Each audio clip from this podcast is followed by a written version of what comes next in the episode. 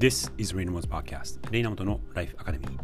皆さんこんにちは。クリエイティブディレクターのレイナモトです。このポッドキャストではニューヨークに住む僕が毎日5分ほど日帰りのテーマでキャリアとクリエイティビティを軸にこれからの世界の中での日本人の未来を考えていきます。通勤や移動お昼休みや週末などにお付き合いいただけると嬉しいです。さて今日はですね土曜日の配信になりますのでライフキャリアコーチのさやかたの夫婦の会話のコーナーでいきます。なんですが実は、えー、今僕が東京に到着したばかりで、えー、配信あ収録ができなかったので、え、過去の人気のある夫婦の会話のエピソードのの再放送にさせていただければなと思います。そのエピソードはもう1年半前に、えー、お届けしたエピソードでキャリアにて取るキャリアにおいて取るリスクについてということを2人で話し合ったことがあったのでこれはですねその時にやったインスタライブの一部分なんですがそこをちょっと切り取ってエピソードにして20分ぐらいのエピソードなんですがキャリアについてキャリアににおいて取るリスクについてということを2人で話しましたので、えー、その辺をちょっとお届けしたいと思います。ではお楽しみください。皆さん良い週末を。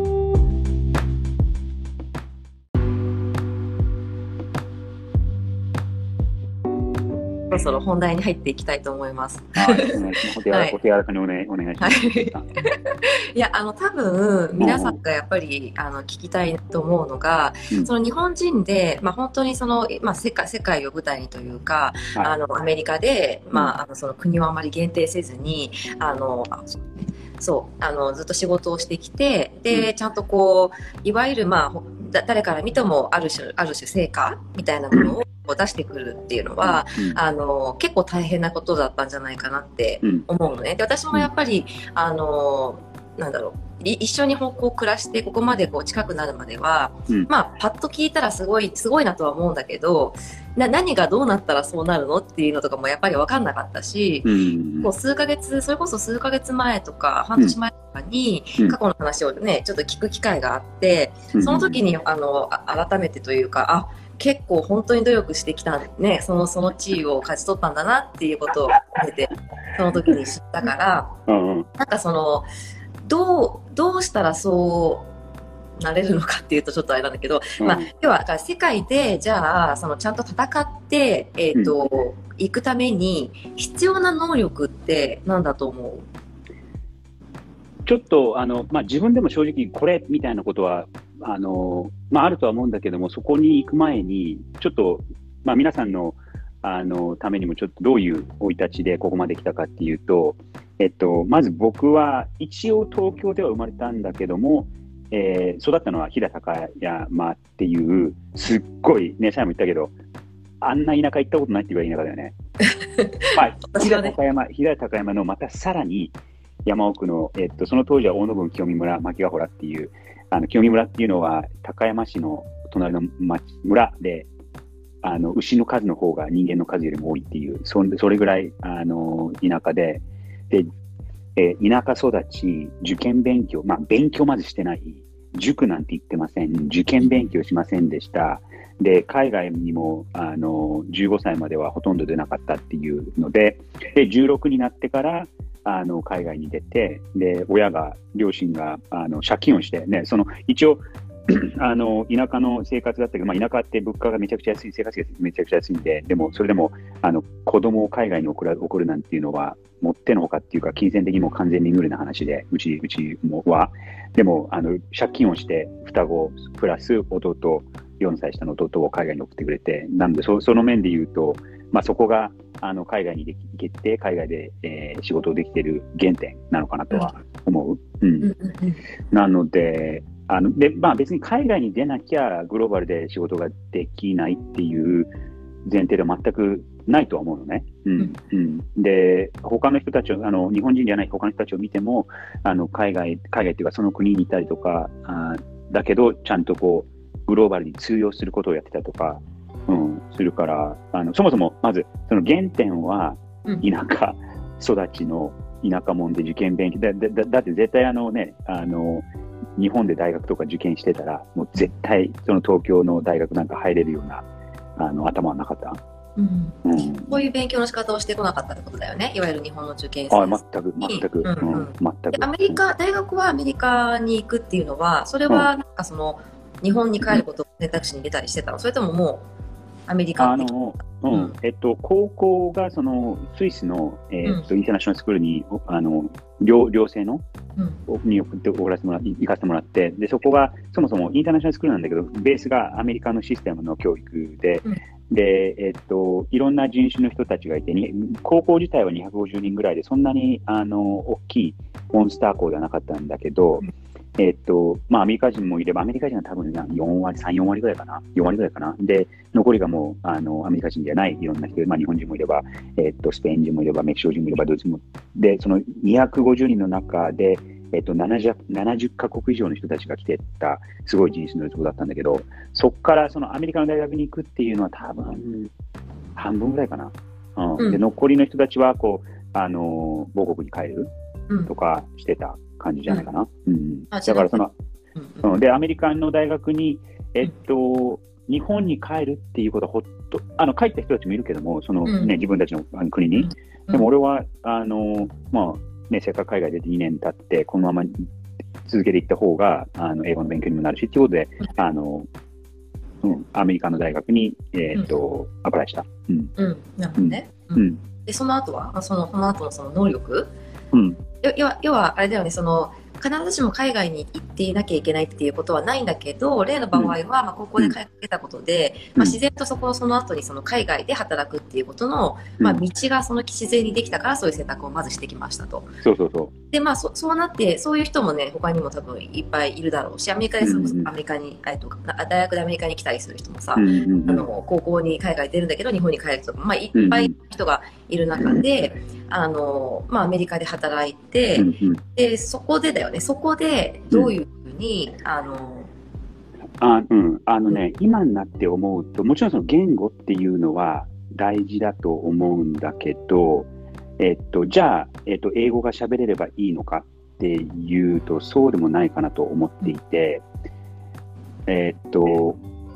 ちょっと振り返って、自分のために役に立った、あのことを考えると、まず、えっと、言語に頼らないところで力を発揮できるうん技術っていうか、のがあったのかなと。で俺の場合は絵を描くこと。うんもう絵を描いたりとかデザインをすることっていうのが好きで、そもそも高校の時にすごくその、その学校もそのアートに、あのすごく熱心な学校で、アートのプログラムが。うん。で、絵を描いたりするのが、あの、まあそもそも好き、行く前に好きでしたと。うん。で、正直そこまでうまいとは思わないんだけども、まあまあ、その先生が、おここの子ちゃんとできるじゃん、で結構できるじゃんっていうことを多分見てくれて、で、高校3年生の時に、そのアートの、えっと、アドバンストプログラムっていうんだけど、それに、あの、入らせてもらって、で、先生とこう、マンツーマンで、あの、自分のこう、ポートフォリオを作っていくみたいのを、高校3年生の時にやったのね。で、それってさ、あの、言語にあんま頼らないじゃん。うん。今、で今になって思う、思う聞かれて思ったんだけど、うん。うん。で、それがあったのはうん、そこそこ、あの、役に立ったし、で、あと、やっぱりその社会人になってからでも、まだまだその英語でプレゼンするなんて、30超えなきゃできないぐらいだったから、うん。あの、やっぱりその、えー絵を描いたり、まあ、俺の場合、そのデザインするっていうことで、ちょっとこう、周りの人におって思ってもらえたっていうのが、その手に職にあるっていうか、その言語に頼らない技術を持ってると、その言語の壁を越えられるかなと思う。だから例えばそれが、えっと、運動でもいいし、音楽でもいいし、えっと、絵でもいいし、何でもいいと思うんだけども、やで絶対さ、だってその言語ではネイティブに勝け、勝てないわけじゃない？絶対。うんうんうん。うんだからまあ数学とか、まあ、と特にその、ね、アジア人とか日本人が海外に行って、結構もう最初から抜け出てるのは数学じゃない？数学じゃない？うん。で、どっかでそういうその自分のあの言語では負けるから、えっと、自分の自信がつく土台が、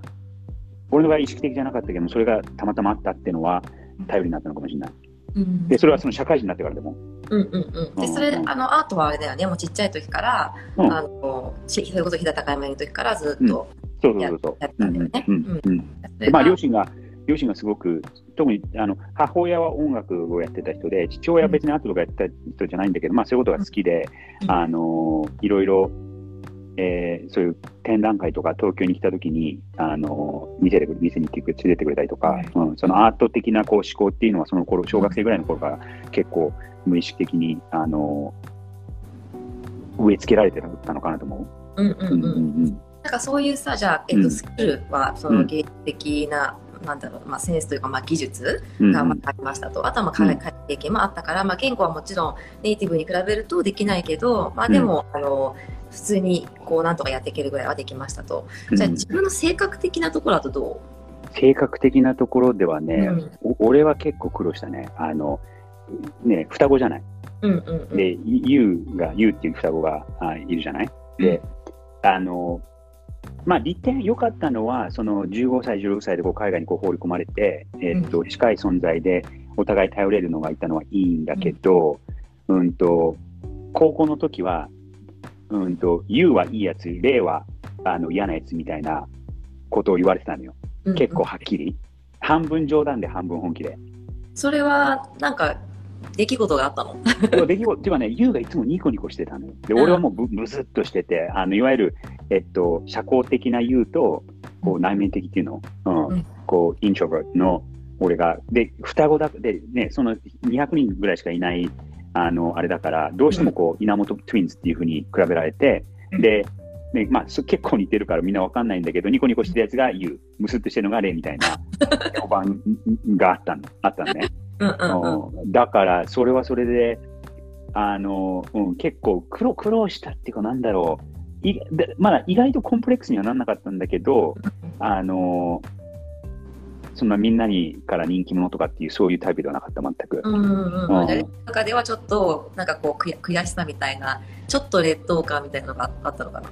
いや。ゆうさんはどう思ってたの？うん。あのね劣等実はそこはなんか俺ひねひねくれてるから、うん、なんかまあ別にいいじゃんみたいな。うん、うん、そうあんまりそうなかったと思う。あそう。うんうん。うん、いやなんていうんだろう。その例のどどういう性格がそのまあ、今そのいわゆるさ世界で戦った世界での何人に選ばれるみたいなところまで行きつけたか、うん、自分のどういう性格が、負け負けず嫌いだと思う。負けず嫌い、うん、うん、そこあると思う。あのそのね比べられるっていうのはあったけど、うん、お互いそのあの絶対負けないぞっていうその兄弟に、うん、っていう競り合いはあったと思う、意識的にも無意識的にも、うん。昔から。昔から、うん、でねずっと一緒にいたからそれはなんか必然的にそうなっちゃった。うんうんうん。うん。さその負けず嫌いが、うん、あの時あのあの時って言っても多分いろんな場面があっただろうけど、うん、要所要所で役立って、うん、あのそこがこう結果を出すにつながったみたいな認識ってある？うん。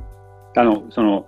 高校大学若い社会人の時ってこと？えっと、社会人になってから、そのもうあの今、もう完全社会人になってから、うん。うん、どどうしてその世界で何人みたいな風に選ばれるようになったかっていう話で、その例の負けず嫌いの性格が、社会人になってからね、うん、仕事始めてから。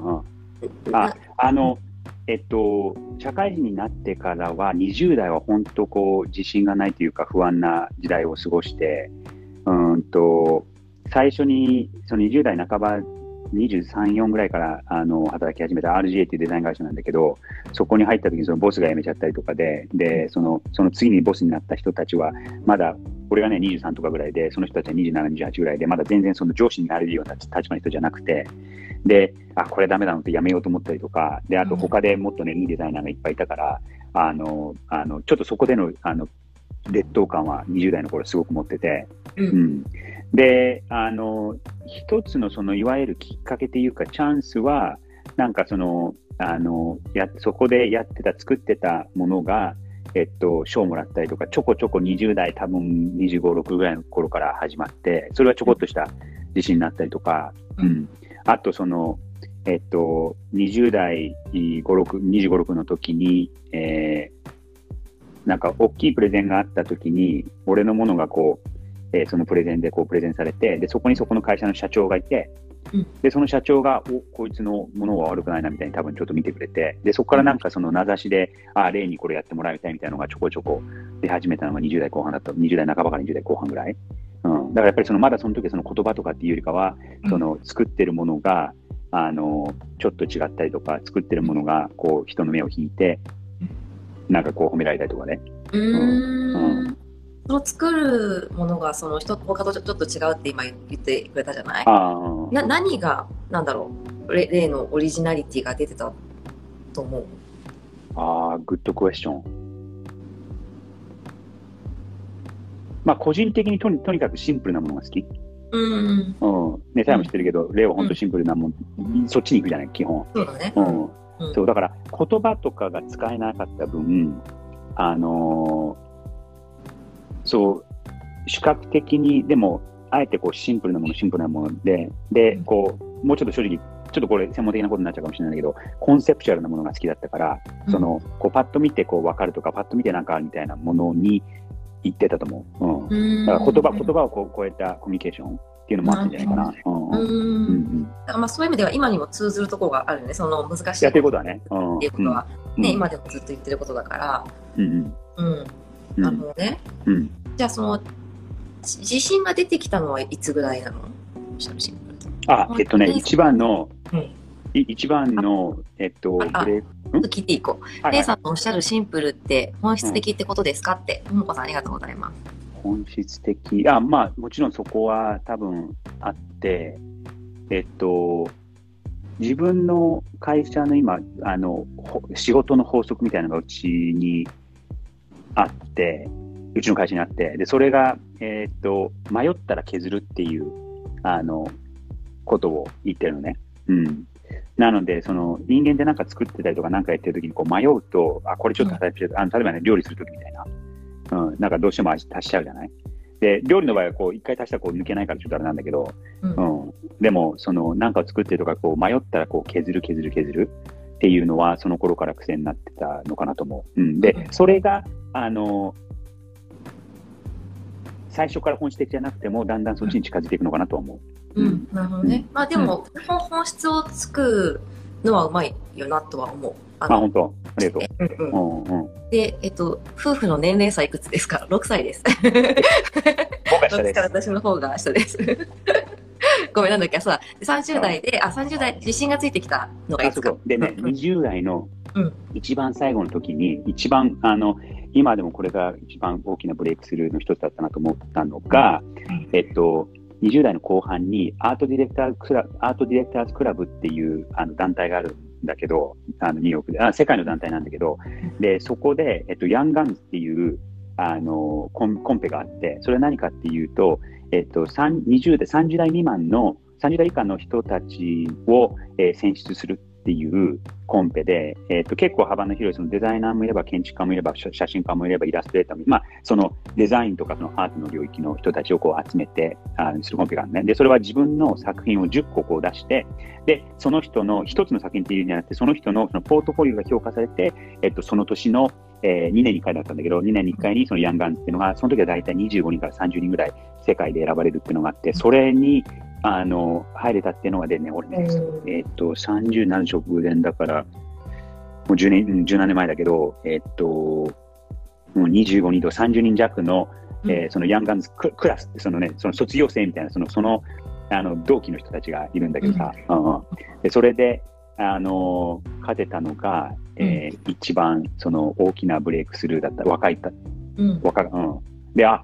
これで、あの、認められたっていうのはちょっとある。うん、なるほどね。うんだからやっぱり、あのー、ちゃんと、まあ、世間から自分が提供して作っているものが、うんしっかりと認められ始めたっていうのが、すごく自信につながっていったっていう。そう。で、あとその単発のものだけ賞をもらったんじゃなくて、その、うんそこにあったさ、複数、えこれがいい、これがいいっていうか、こう全体的に、あ、この人の、えー作品、この人はっていう人をさ、こう、たあのーに賞をこううん当たって、あの、俺の仕事だったからさ、メインにやった。うん、そのうん、プロジェクトで一人っていうよりかは、うん。レイナモトっていうふうにして前に出し出せて、うん、だからあれは非常に、あの、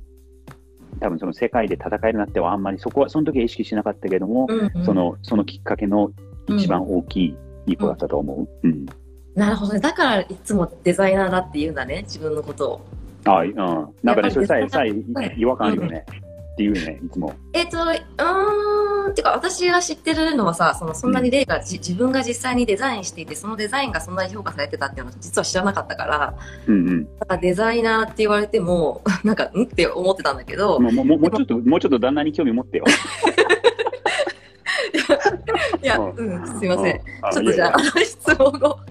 いただいたので、ちょっといくつかうん、いくつかっていうか、あやちゃん、ありがとう。迷迷ったら削るをしてたら、どうやって挑戦をするんですか？挑戦をするときは迷いがいっぱいあると思うのでって。ああ、そういうことね。あ、その迷ったら削るっていうのは、えっと、どっちかというとも、こう、物を作ってるとか、文章を書いてるとか、そっちの方のことなんで、うん。えっと、ちょどうやって挑戦をする？あ、えっと、どっかの段階から、多分それも30代ぐらいの頃から、えっと、これやるべきかやらないべきかっていうふうに迷った時には、まず期待値を下げる、あえて。えっ、と、自分の？じえっとね、自分、えっと、具体で具体例で言うと、その30になる時に、そのそれまでえっと、RJ っていう、あのまあ、すごい有名な、今でもすごい有名なんだけど、その時も結構有名だったデザイン会社で働いてたのね。で、えっと、そこで5、6年いて、で、あもうちょっとこう、チャレンジしたいなと思って転職をしようとしました。で、転職した時に、ね、これさんも知ってると思うんだけど、結局最終的に行ったところが AKQA っていう会社なんだけど、まあ今となってはもう何千人もいるような会社なんだけど、その時はまあ200人いるかいないかぐらいで、で、全然無名だったわけ。で、あの、その時の選択肢として、その RGA に残る有名な、あの、名門に行く、もしくはその、そこに行くっていうふうに考えて、で、みけ結構ね、みんなここに行くのが反対だったの。っていうのは、その無名だし、これだ、どこの会社みたいな感じで、で、そんなすごく有名なところから、えっと、そんな、どうせだったら、そのね、大大企業っていうか、まあ、名門から名門に行くっていうのがいいと思うんだけど、そこからその無名のところに行くっていうのは、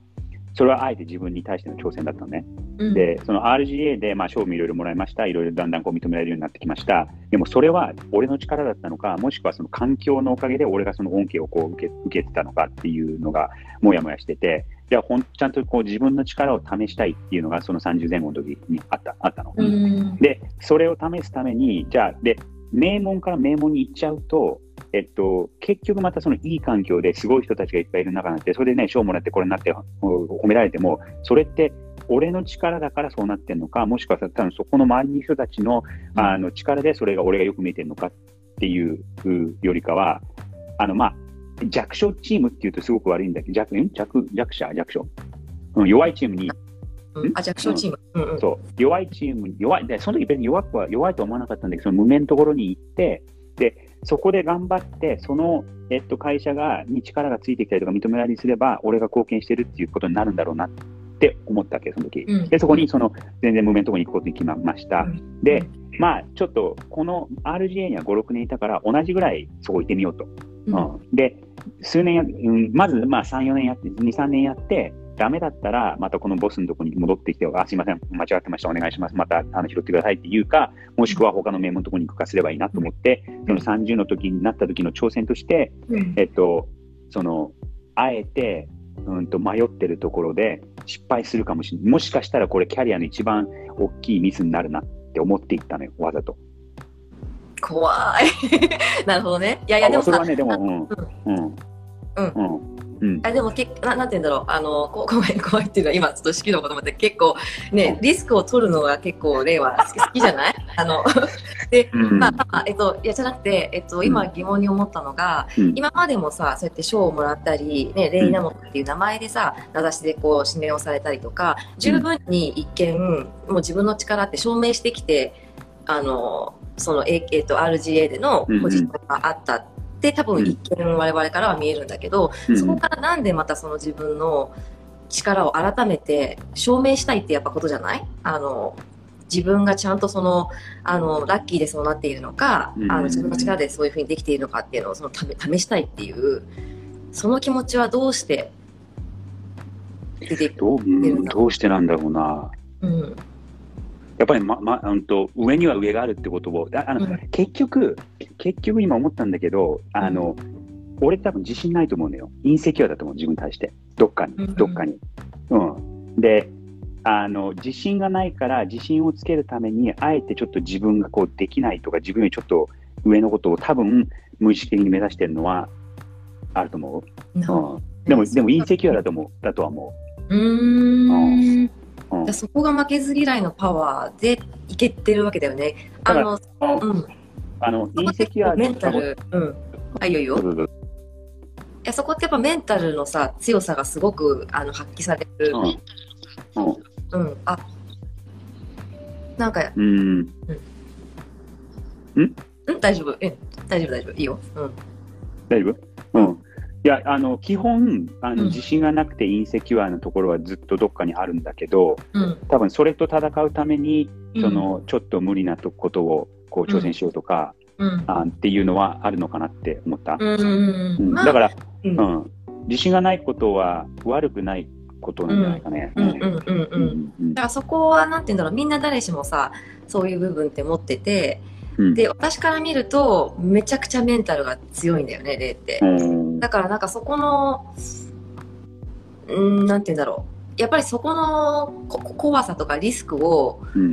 受け入れられる、ななんていうの、乗り越えられるぞっていう自分への信頼もあるんだろうね、きっと。今、今となってはある程度あると思うけど、うんと20代、30代っていうか、それはなかったと思うよ。うん。うん。なるほどね。うん